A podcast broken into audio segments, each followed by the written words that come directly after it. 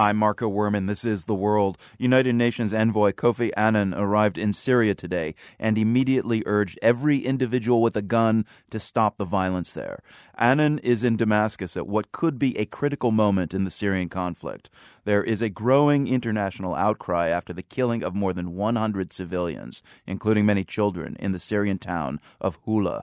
The UN Security Council has condemned the Syrian government for its role in the incident, particularly its use of heavy weapons to shell civilian neighborhoods. Even longtime Syrian ally Russia signed on to that UN statement. The group Human Rights Watch is urging a swift, independent investigation of what happened in Houla.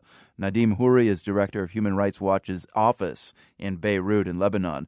First of all, Nadim, what specifically does your organization want to happen with regards to the shootings in Houla, and what do you really hope to accomplish? Two things. First, we want Kofi Annan to push the Syrian authorities to allow access to the UN-mandated Commission of Inquiry, which has been appointed for more than a year but has not been given access to Syria, to go in and do a proper investigation, particularly for the cold-blooded killing of more than 60 people in Houla, many of them children. So there were many victims of shelling, but there were many people who were killed in cold blood by armed gunmen. And according to survivors that we spoke to, they believe they were pro-government forces known as the Shabiha, which is a militia. Two, Houla is just the latest massive violation that we've been documenting. We want the UN Security Council to finally refer the situation in Syria to the International Criminal Court.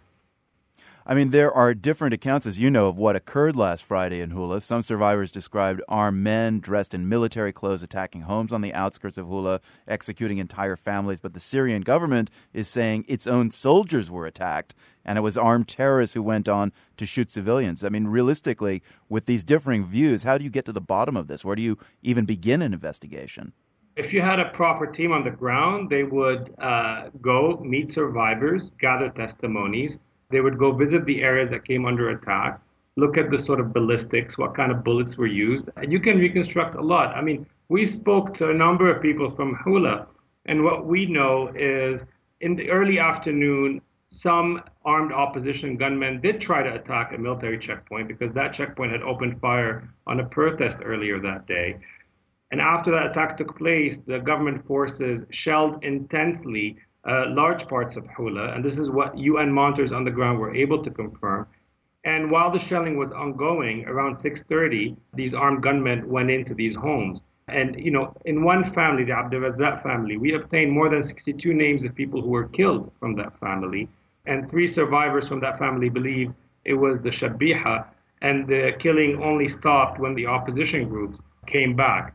So, you know, this is just a preliminary investigation, but what you need, if you had people on the ground, able to operate freely, to interview people, to figure out where the army checkpoint was in terms of distance from where some of these cold-blooded killings took place, you could answer a lot of these things, and we would move away from these generic assertions by the Syrian government that there are terrorists responsible for all of that. I mean, so far, free access has not really been possible. Why do you think this moment might offer that possibility that things will change?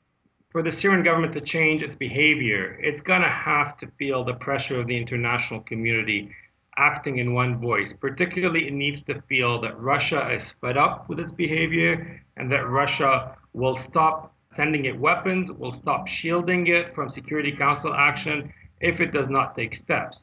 You know, we're not naive. We know that the Syrian government is not just suddenly going to grant access. But if they felt they had no other choice, they just might act in that way and allow these people to go in. Nadim Houri, Human Rights Watch's senior researcher for Syria and Lebanon. He joined us from Beirut. Nadim, thank you very much. Thank you for having me.